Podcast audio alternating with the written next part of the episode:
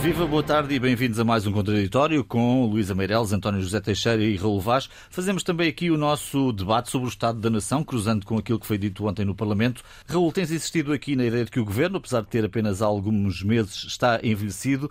O tom do debate no Parlamento refletiu isso de alguma forma? Eu nunca disse nem direi que o Governo está envelhecido. Desgastado.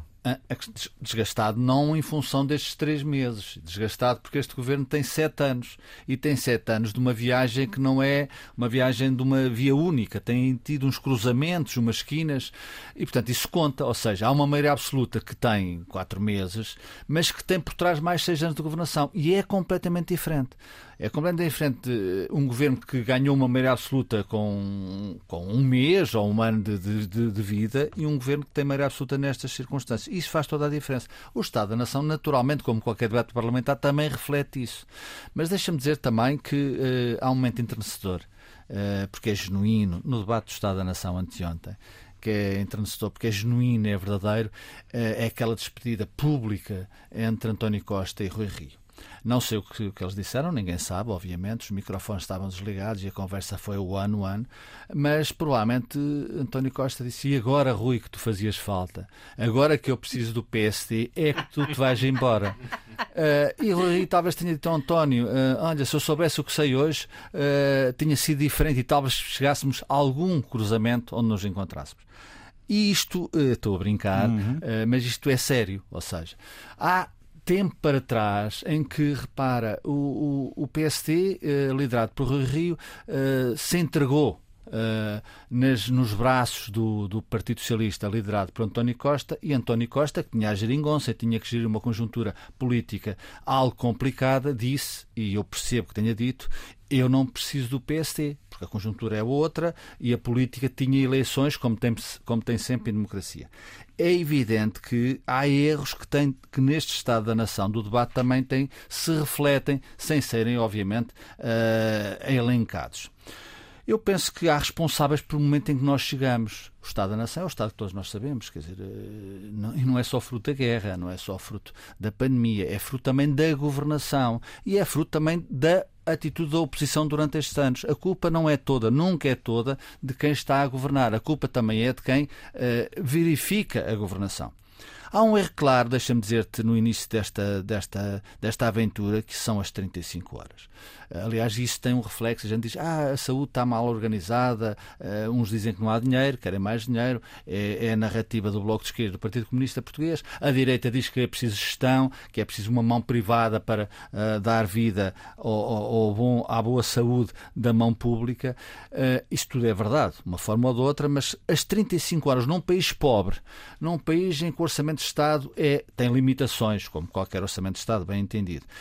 E há aqui também outro responsável, que é preciso, neste Estado da Nação, nesta matéria muito particular, ser chamada à colação, que se chama Marcelo Rebelo de Sousa, Presidente da República.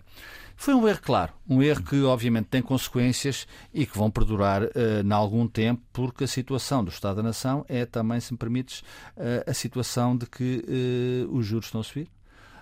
O Banco Central Europeu aumentou em 50 pontos, tinha anunciado ou pré-anunciado 25 pontos. Eu bem sei que há um mecanismo que Christine Lagarde introduziu nos códigos do Banco Central, que é se algum país tiver em sérias dificuldades, bem entendido, um país do Sul, julgo que ela presume esse ponto, o Banco Central Europeu comprará dívida maturidade de 1 a 10, entre 1 e 10 anos.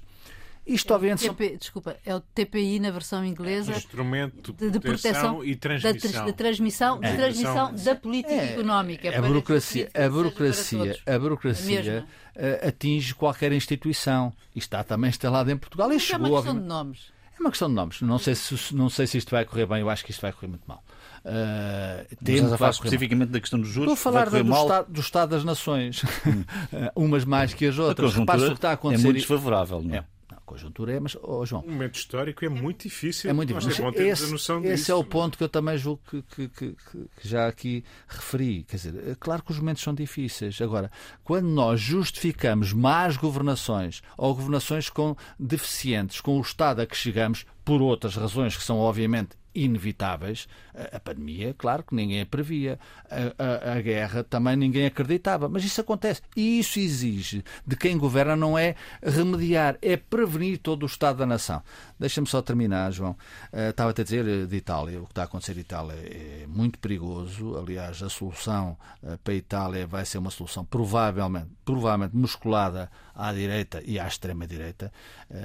Eu não tenho qualquer... em relação à direita, pelo contrário, mas há soluções musculadas que podem ser complicadas, sejam elas à direita e à esquerda. A extrema-direita está a tomar posições que vêm também de trás na Europa e isto é realmente perigoso. Mas porquê é que estão a tomar posições? Porque, de facto, as soluções que os governos que estão em democracia e bem apresentam não solucionam os problemas das pessoas. Essa é a razão do crescimento das soluções radicais. Só para terminar, João, e agora para terminar mesmo, quer dizer, o Estado da Nação também tem aquela coisa em que o Primeiro-Ministro, seja ele qual for, é altamente beneficiado. Aquilo não é um debate, aquilo quase é um monólogo. Tu repara, aconteceu anteontem que o Primeiro-Ministro respondeu a 17 perguntas por atacado, não respondeu a nada. Portanto, António Costa está com esses tiques, eu não direi da arrogância, mas de alguma falta de confiança e, portanto, exerce o seu cargo dizendo, se não for eu, é o dilúvio. Ele não gosta de caos, mas eu julgo que o caos está aí, à beira da esquina, e com ele ou sem ele, ele é preciso ser resolvido. Talvez por isso também, marcado para amanhã, Conselho de Ministros informal, enfim, há trabalho para fazer, aparentemente Costa tem consciência disso. Que já devia ter sido feito, mas Costa andou a passear pela Europa, e isso obviamente tem custos. Luís, as tuas impressões sobre aquilo que foi o estado do debate no Parlamento e no estado da Nação... O estado da Nação no debate. Exatamente. Sim, eu acho que cada coisa a sua vez. Ou seja, eu acho que este debate correu bem ao governo, sim, é um facto. Houve 17 perguntas por atacado, mas aquilo também é um modelo que o permite, porque depois tinha 10 minutos para responder a 17 perguntas. A segunda ronda foram 17 perguntas, portanto, independentemente de elas ter respondido por atacado, era impossível responder a todas e pronto. Mas é um modelo que é mau. Não, se ele responder... O modelo é mau. O modelo é mau, eu acho que o modelo é mau. Se ele respondesse pergunta a pergunta, era possível responder. Sim, mas o modelo é mau, o modelo é mau. Tens 17 perguntas por atacado. A segunda ronda foram 17. Cada um fez uma pergunta. É uma brincadeira, portanto, de mau gosto. Portanto, isso não faz sentido. Não faz sentido. Não pode ser justificado, mas é um modelo que existe. Exato. É um modelo que tem muitos anos. Mas depois admiram-se que o Ventura tenha votos. É evidente. Não, mas olha uma coisa. Mas isso uma coisa foram... Este modelo. Mas uma coisa são... Foi o debate da nação e eu acho que carregar no assunto das 17 perguntas tem que se lhe diga, porque é efetivamente o modelo deste debate. E eu estava a dizer que acho que este debate correu bem ao Primeiro-Ministro, que se mostrou, enfim, como líder do governo e introduziu algumas novas coisas e novos elementos que ainda estaremos para ver também, diga-se de passagem. Como de costume. Ficamos sem mas este também não é o costume só deste, mas é que, nomeadamente, finalmente reconhece que a inflação é duradoura e que, enfim, embora os economistas digam que para o ano poderá não ser tão grave, seja o que for, já toda a gente sabe que todos sabemos que a economia não é uma ciência exata, mas a verdade é que também prometeu um pacote de medidas em setembro e que nós estamos aqui para ver, oxalá sejam boas. O que eu desejo mesmo é que o Orçamento 23 traga medidas que efetivamente colmatem as dificuldades de agora, nomeadamente uma inflação. Agora, neste momento, é 8%. O acumulado não será tanto, mas, enfim, já dá para sentir. E traga, efetivamente, também ajudas e o pacote social de maior ajuda às pessoas. Eu acho que o Governo, de certo modo, compreende que é verdade, este Governo tem 4 meses, mas, na verdade, tem 7 anos, não é? E o facto de só esta semana de se terem realizado, ou irem realizar-se, 3 Conselhos de Ministros, revela alguma coisa de que é preciso, o Governo sentiu que é preciso retomar a iniciativa, que é preciso fazer alguma coisa para alterar este ambiente ou clima político que de facto se instala, de que nós vemos um Governo que veio do ano passado, que veio desde sempre, embora agora é a maioria absoluta. O que mudou foi, na verdade, a circunstância. E por isso... Nós tivemos um primeiro Conselho de Ministros na terça-feira que foi sobre a descentralização, não é? O anúncio do acordo da descentralização. E agora, depois tivemos o Conselho de Ministros normal de quinta-feira e amanhã, sábado, haveremos de ter outro, em princípio, que será aquele onde se discutirá o tal pacote de medidas, o da amanhã. O da manhã, o de sábado, não é? Então deve haver algum anúncio na manga.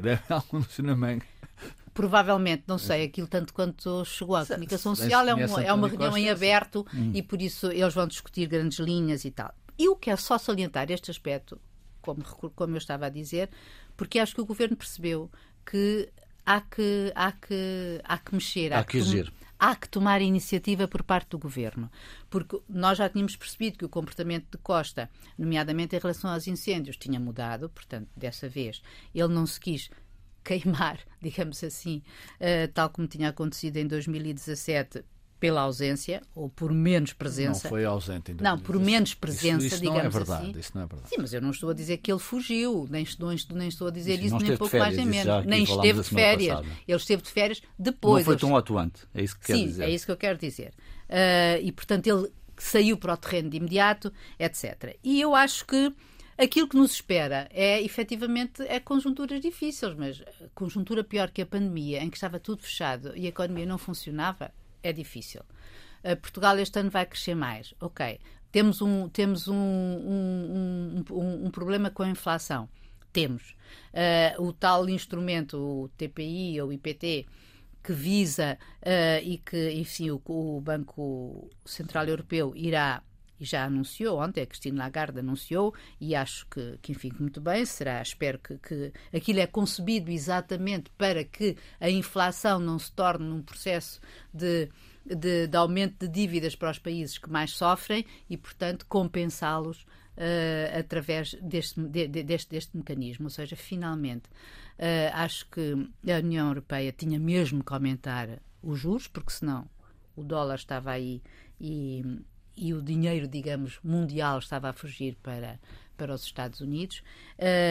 Isso pode ser bom porque o euro ficou mais barato, mas também ficou mais caro, mais caras as importações, ou seja, era preciso mesmo tomar uma decisão. E eu acho que isto foi bom.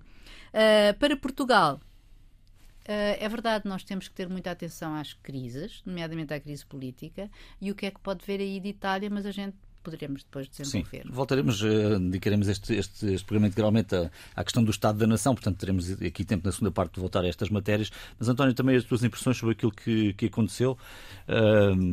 Tivemos também esta semana, e vou introduzir neste debate aberto essa questão, uma sondagem que também nos permitiu medir o estado, o olhar, o olhar das pessoas sobre o estado das coisas. Acho que a sondagem é muito curiosa na sintonia que revela em relação àquilo que acabou por ser a leitura no fundamental que foi feita do Estado da Nação. O Estado da Nação é pior do que no ano passado. Do que a sondagem diz.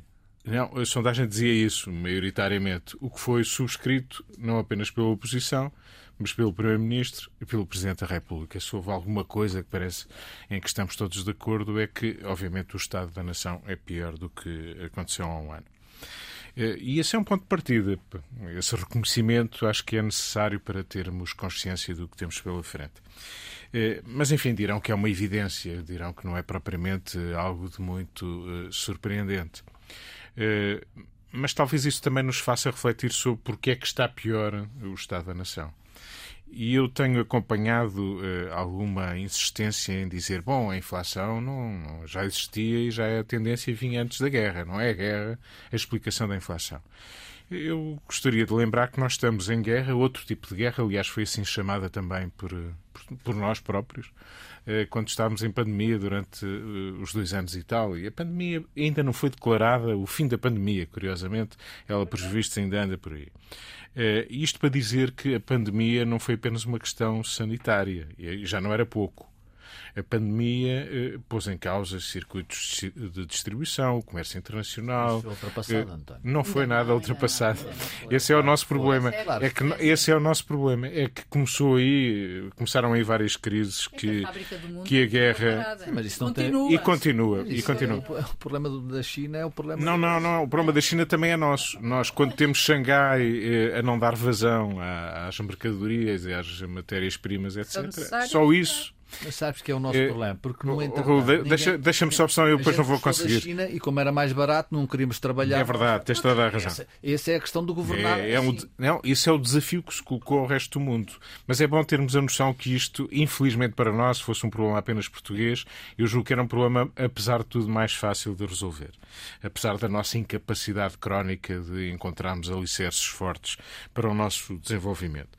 Ora, a China, por exemplo, só para rematar isso, a China convenceu-se que a pandemia, a Covid, era, digamos, dissolvível, que desaparecia absolutamente. É uma coisa que ainda está na cabeça dos dirigentes chineses, que é fechar as cidades e erradicar até o último infectado a Covid. Ora, já percebemos que não teremos que conviver com a Covid, obviamente com consequências e vacinas que tolerarão alguns dos seus efeitos. Mas voltando ao Estado da Nação, eu ia pegar numa coisa que o Raul referiu e que me parece interessante a propósito daquilo que ele disse meio a brincar em relação ao diálogo entre Rui Rio... A brincar, se dizes verdade. É verdade, e António Costa. E, de facto, é um paradoxo.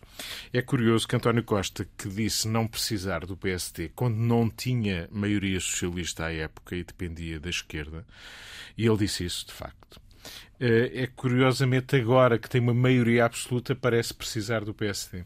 Uhum. E este é o paradoxo em que estamos. E é um paradoxo interessante discutir e vamos discutir de certeza no regresso do programa. Sabes porque é que António Costa na manhã não disse isso? Porque ele sabia que tinha o PSD na mão. O Dr. Rui agora sabe que não tem o PSD fora da mão. Essa é que é a diferença. É provável, mas agora tem votos, mas os votos não resolvem tudo. Pois não. Esse é o problema. E o problema é que estamos num momento histórico muito particular, não apenas da Europa, mas do mundo, que apela a todas as nossas melhores energias.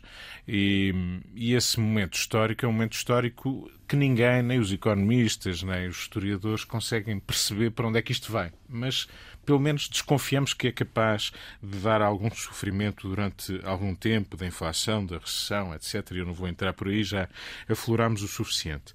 Agora eu diria, olhando para o Estado da Nação e olhando apenas para o Parlamento, que António Costa fez aquilo que é costume. António Costa, quando está acossado, seja porque surgiram problemas na saúde, no aeroporto, no interior do governo, ele, em regra, reage bem, faz trabalhos de casa e vai bem preparado. Leva alguma coisa no bolso, um acordo que foi feito na Associação Nacional de Municípios, curiosamente com os votos do PSD, algo que Luís Montenegro não queria acreditar que fosse possível acontecer em véspera do Estado da Nação. Chegou a usar uma expressão curiosa que remete para outra discussão, que é qual era a pressa.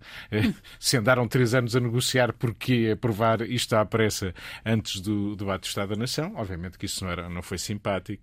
Até não foi simpático pequenas coisas que passaram quase despercebidas. De repente levantou-se na bancada do PSD uma deputada da Madeira, curiosamente que se tinha abstido no Orçamento de Estado, louvando o Governo pela abertura manifestada para negociar com a Madeira assuntos importantes. Portanto, um conjunto de coisas que, obviamente, Luís Montenegro, que observava o debate, dispensaria de ter visto.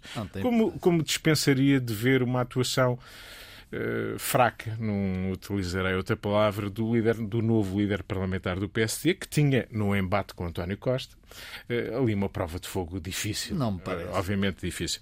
Enfim, estou a dar... Já estão a matar o homem. Não estou. Eu acho que Miranda Sarmento...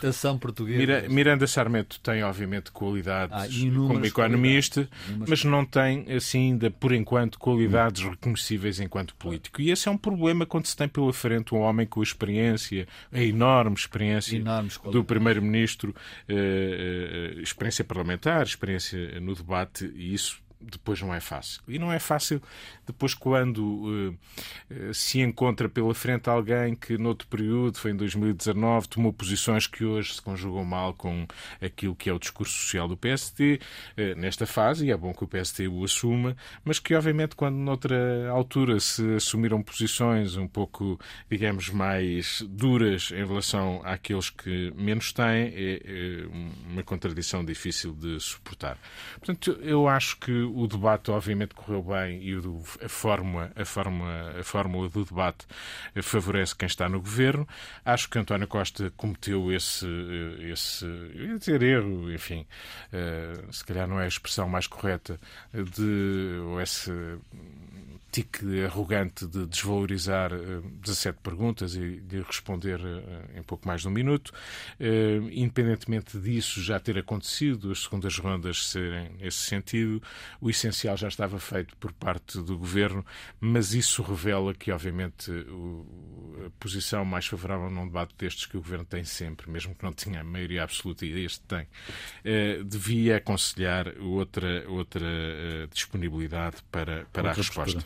E isso foi um erro e foi algo que devemos criticar. Viva, boa tarde de novo e bem-vindos à segunda parte deste Contraditório. Mantemos-nos no estado da nação. Raul, talvez possamos olhar um bocadinho para aquilo que vem aí no pós-férias. Não disse aqui ainda, mas este é o nosso último programa antes de férias.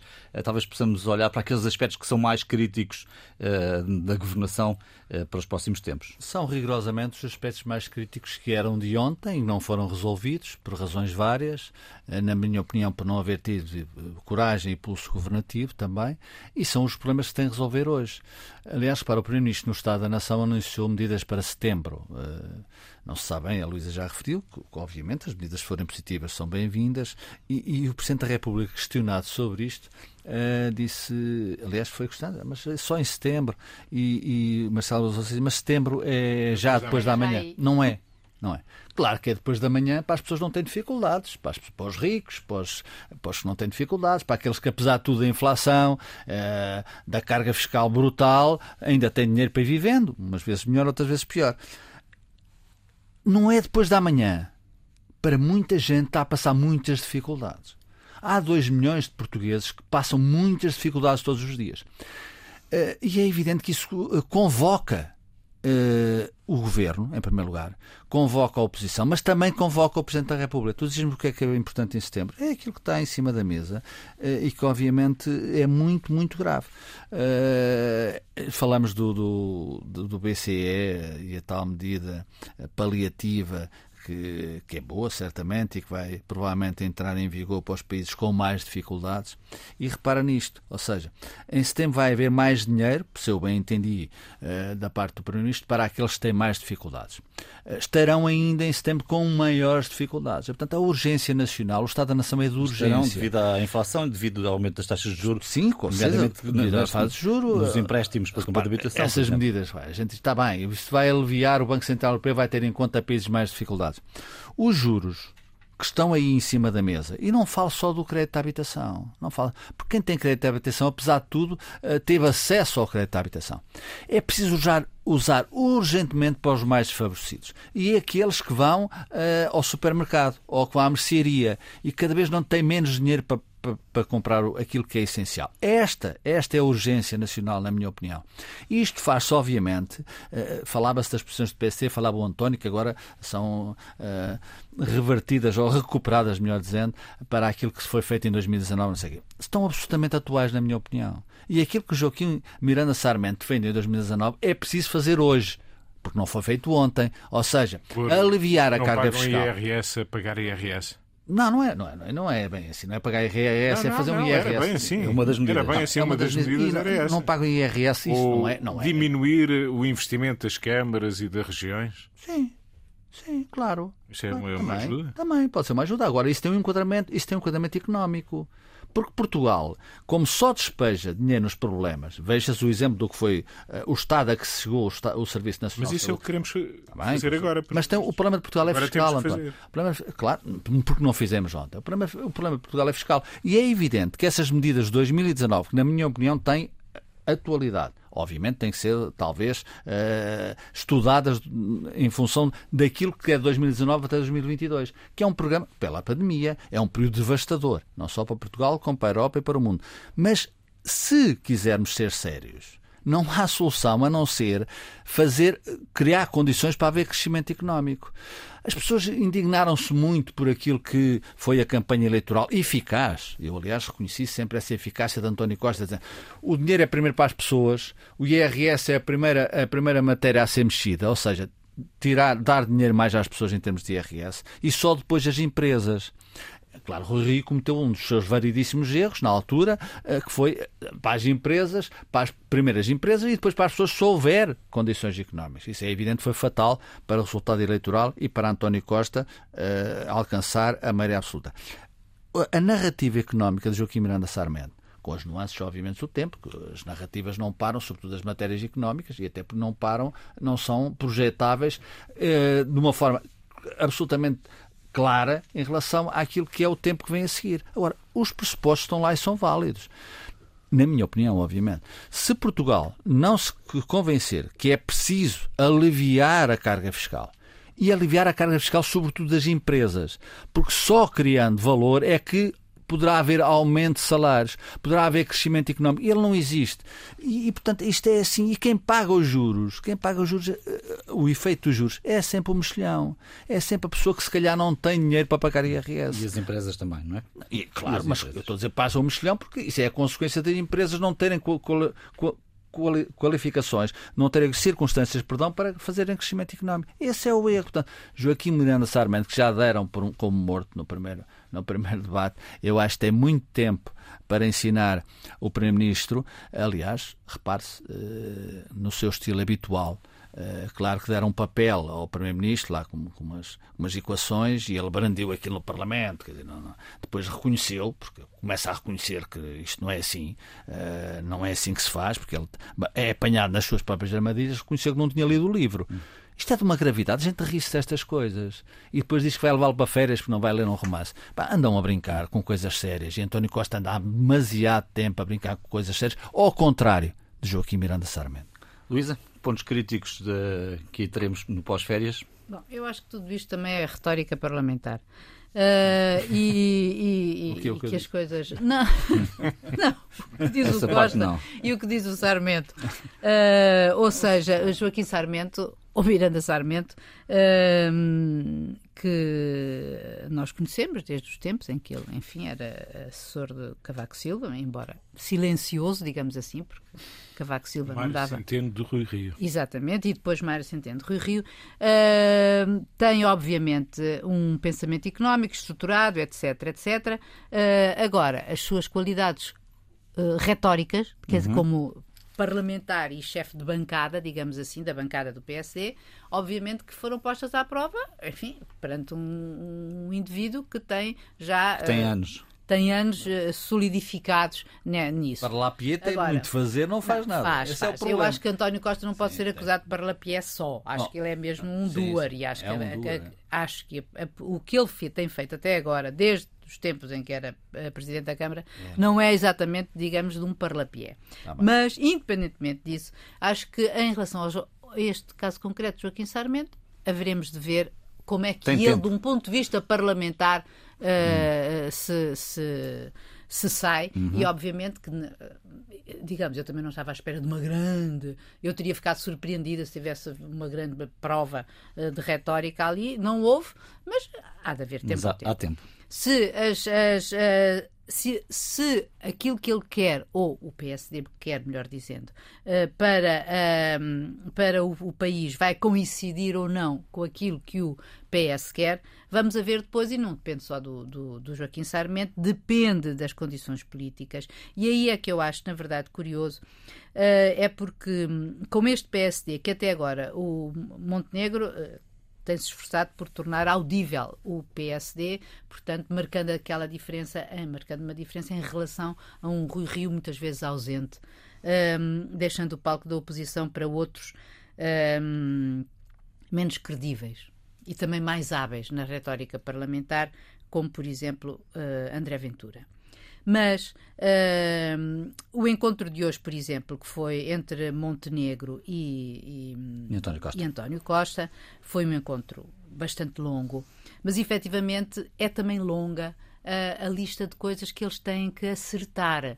Tal como disse o António, ao contrário do anterior PSD de Rio, que estava disposto a cooperar com o governo, levou tampa, se quisermos usar essa palavra mais coloquial, é com este PSD que está disposto a fazer uma oposição mais frontal, audível e sonora ao governo socialista, que vai ter que se entender, porque, é verdade, ele não é só sobre o aeroporto que ele vai se ter que entender. Ele quem? António Costa e Montenegro, que se vão ter que entender os dois, PSD. O Primeiro-Ministro é António Costa, isso é uma coisa. Mas isso não tem nada a ver. Vai ter que se entender, sim, porque eu também entendo. Quer dizer, eu acho que vão ter que se entender sobre medidas estruturais do país. Porque acho que assim o país funciona. Se agora, se um para um lado, outro para o outro, acho que as coisas não funcionam. Não, António Costa é que tem que decidir só pelo seu lado. Quer dizer. Sim, mas acho que deve decidi-lo pelo máximo em consenso. E ele, aliás, prometeu, agora vamos a ver se o faz. Porque senão caímos naquele erro, então é a maioria absoluta, então se ele decide com a maioria absoluta, não ouve os outros, é porque é a maioria absoluta e é arrogante. Ou então, quando ouve os outros, não tem nada a ouvir porque ele tem a maioria absoluta e tem que decidir. Mas eu acho que ele assume, e não me parece que haja... Não acho que um diálogo com o maior líder, com o líder de uma partida da oposição, seja andar à muleta. Acho que é, porque acho que há várias coisas que tem que consertar neste país, e independentemente de haver maiorias absolutas ou não. E o que eu estava a dizer era que, independentemente do aeroporto, que temos ouvido falar e temos até conversado bastante sobre o assunto, ele tem um problema da descentralização à perna, cujo acordo, já se sabe, foi assinado, enfim, saúde e educação é pouco, mas já é um começo, e já sabemos que regionalização não vai haver, pelo que disse o próprio Montenegro. Não sei, o próprio processo da descentralização, pelas leis que obriga a fazer e que obrigam a 2/3, tem que ter o acordo do PSD, se elas quiser levar por diante, assim como a própria revisão constitucional. E a própria revisão constitucional vai atingir coisas tão importantes como a lei eleitoral.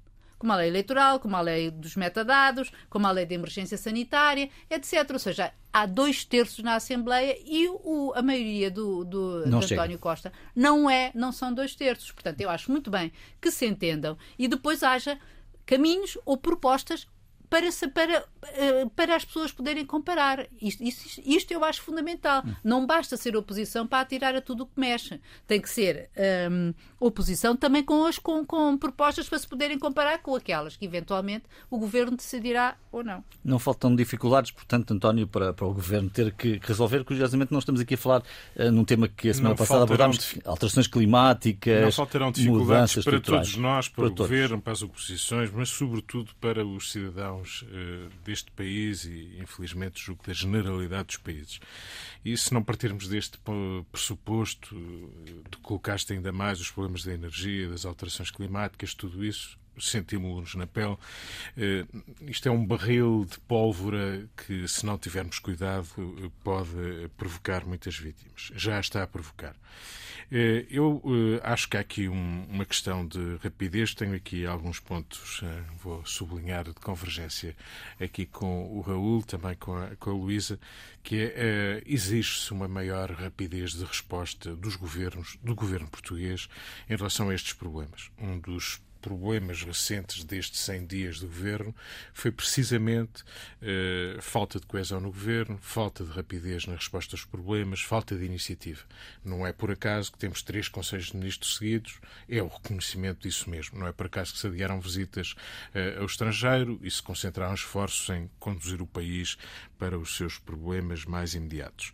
E, portanto, isto é uma lição que António Costa parece ter aprendido e é preciso que lhe dê seguimento. E, portanto, a iniciativa, sobretudo num governo que tem maioria absoluta, é do governo, cabe-lhe por inteiro. Que é preciso, em outras matérias, trazer a jogo outros partidos e não ser autossuficiente, é preciso. E que é preciso confrontar a oposição, precisamente em relação a coisas concretas, a decisões concretas, a iniciativas concretas, também é verdade. A retórica é interessante no Parlamento, mas não resolve problemas. Uma das questões que se coloca é, e que é difícil de resolver, é, por um lado, é preciso colocar mais dinheiro nas pessoas, ou melhor, é preciso reduzir o prejuízo das famílias e das empresas face à inflação e face aos custos que estão cada vez mais elevados, e, portanto, isso é necessário, mas não podemos, em simultâneo, a vida é muito paradoxal, é uma das lições que vamos aprendendo ao longo da vida, é também necessário, em paralelo, não descuidar a disciplina orçamental. Aliás, esta questão do BCE, sendo certo que o tal mecanismo que tem este nome, que ninguém percebe o que é que quer dizer, mas que será um auxílio aos países que têm mais problemas com a dívida pública, sempre que houver, digamos, uma maior pressão sobre os juros dessa dívida, este auxílio tem... Enfim, Christine Lagarde disse que... Não vai exigir contrapartidas em termos de programas de ajustamento, mas sempre recordou que as regras são as mesmas que já existem no PRR, ou seja, o PRR já tem, em muitas das suas verbas, o pressuposto que é preciso manter a disciplina orçamental, que é preciso reduzir a dívida, etc. E, portanto, a grande equação que aqui temos pela frente, quem está no governo ou quem está na oposição, sobretudo aqueles que anseiam por ser governo, é que isto é algo real, não é uma coisa retórica. É algo real, é preciso deixar as pessoas mais desafogadas e menos preocupadas com a sua vida mais imediata, mas é preciso também, em simultâneo, não perder de vista que temos regras para cumprir e temos uma dívida pública enorme e que é preciso... António Costa referiu, en passant, ninguém pegou muito nisso no Estado da Nação, que é preciso sair da lista dos países mais endividados do mundo. Aliás, deixa-me só... Ou pelo menos subir uns lugares, sair da lista. Esse aspecto das contas certas e da dívida e de respeitar déficits e dívidas é exatamente um dos pontos, dos critérios do novo instrumento do BCE para que um dia, se isto correr mal, é um dos critérios que os países têm que respeitar para aceder às novas ajudas. Dito isto, há um aspecto muito importante. Eu lembro-me que há uns 2 anos, numa conversa interessante com Correia de Campos... O Correia de Campos é um socialista, eu refiro... Às vezes não parece. Que é insuspeito desse ponto de vista. E já foi ministro, e ministro de uma pasta difícil, enfim... E o que ele diz do serviço... Isso saiu em gloriamente. E ele disse uma coisa há uns anos que eu registei, que é preciso algum dia que os governos, sejam eles quais forem, se comprometam com o país a descer os impostos. E, de facto, nesta equação difícil, ela também precisa, este era o ponto de acordo que, do início da minha intervenção com o Raul, é preciso descer os impostos. Porque neste clima tão difícil, se não houver descida dos impostos, os países correm o risco de serem governáveis e as democracias correm riscos de perderem ainda mais seguidores e de abrirem espaço àqueles que combatem a democracia. E sobretudo os indiretos. Bom, e o que fica por dizer esta semana, Raul? Muito rapidamente, não sei, a conversa foi longa entre o Primeiro-Ministro e o líder da oposição. Eu gostaria muito que tivessem acordado como é que vamos descer os impostos, mas é evidente que não tenho qualquer fé neste meu desejo. Fica por dizer, por exemplo, que uma entrevista de Elisa Ferreira neste aspecto ao público diz que... acabou o tempo dos fundos europeus. É importante que se tenha essa consciência, porque não há empréstimos grátis, como o António referiu. Eu sei que o António vai falar do Augusto Santos Silva, mas houve um aspecto do Augusto Santos Silva que é muito interessante, e vocês sabem que eu aprecio muito o Augusto Santos Silva, é um homem muito inteligente. Neste cripocó com o troglodita André Ventura, ele está a fazer muito bem. Está a fazer muito bem porquê? Porque ele assume para si as dores de que, obviamente, as bancadas parlamentares têm. E falo de uma forma unipessoal. É muito bom pôr André Ventura na linha, é muito bom que André Ventura se sinta acossado e que, numa atitude pueril, saia do Parlamento. Não estou a dizer que saia do Parlamento, o que aconteceu esta semana. Não estou a dizer que... A sessão. E, portanto, Augusto Santos Silva tem um papel agora, essencial na vida política portuguesa. Luís, o que fica por dizer? Olha, uma coisa que eu acho importantíssima, e tiro o meu chapéu a António Guterres e à ONU, que é o acordo sobre o escoamento dos cereais, de 20 milhões de toneladas de cereais e de sementes de girassol. Nós não sabemos se ainda o acordo de cereais que foi assinado hoje em Istambul, com a presença de António Guterres, quantas toneladas abrangerá. Mas eu recordo que António Guterres, quando esteve aqui e para a Cimeira dos Oceanos, ele falava que naquele momento a coisa mais importante que ele tinha entre mãos era o acordo, era tentar encontrar um acordo para escoar os cereais que estão presos, digamos assim, nos silos da Ucrânia. Só para recordar que os cereais produzidos na Ucrânia e na Rússia, 28%, a Ucrânia e a Rússia, isto é notas do Economist, a Ucrânia e a Rússia produzem 28% do trigo consumido no mundo, 29% da cevada consumida no mundo, 15% do milho consumido no mundo e 75% do óleo de girassol consumido no mundo. O acordo, finalmente, quando as coisas depois resultam, é extraordinário como é simples. Porque o acordo não se realizava porque as águas junto da Ucrânia, no Mar Negro, estão cheias de minas e postas pelos próprios ucranianos para impedir que, os ataques de navios russos. E, portanto, a ideia é os ucranianos retiram minas numa determinada faixa, os capitães da guarda costeira ucraniana conduzem os barcos que têm os cereais para fora, dentro desse túnel, desse perímetro, desse corredor, até às águas internacionais, onde estarão os outros navios para carregar os cereais, mas esses navios irão primeiro ser inspecionados, haverá um centro de controle na Turquia pelos oficiais turcos que vigiarão se esses navios não trazem ou não levarão armas para a Ucrânia. E, portanto, aparentemente, parece que a coisa vai funcionar e finalmente acabar com este desespero da fome, como se tem visto. António, fica por dizer. Bom, o Raul já disse uma parte do que eu iria dizer, mas sublinhar o seguinte. Augusto Santos Silva deu ontem uma entrevista ao Jornal 2, ao meu colega Gilberto, e a entrevista é ela própria muito interessante, aquilo que tem sido o seu trajeto recente como Presidente da Assembleia da República. Ele perfila-se nitidamente como o nome que à esquerda pode surgir como o candidato presidencial com mais possibilidades, embora, enfim, estamos há muito tempo das eleições, faltam 4 anos e, obviamente, todas estas especulações valem o que valem, mas ele tem...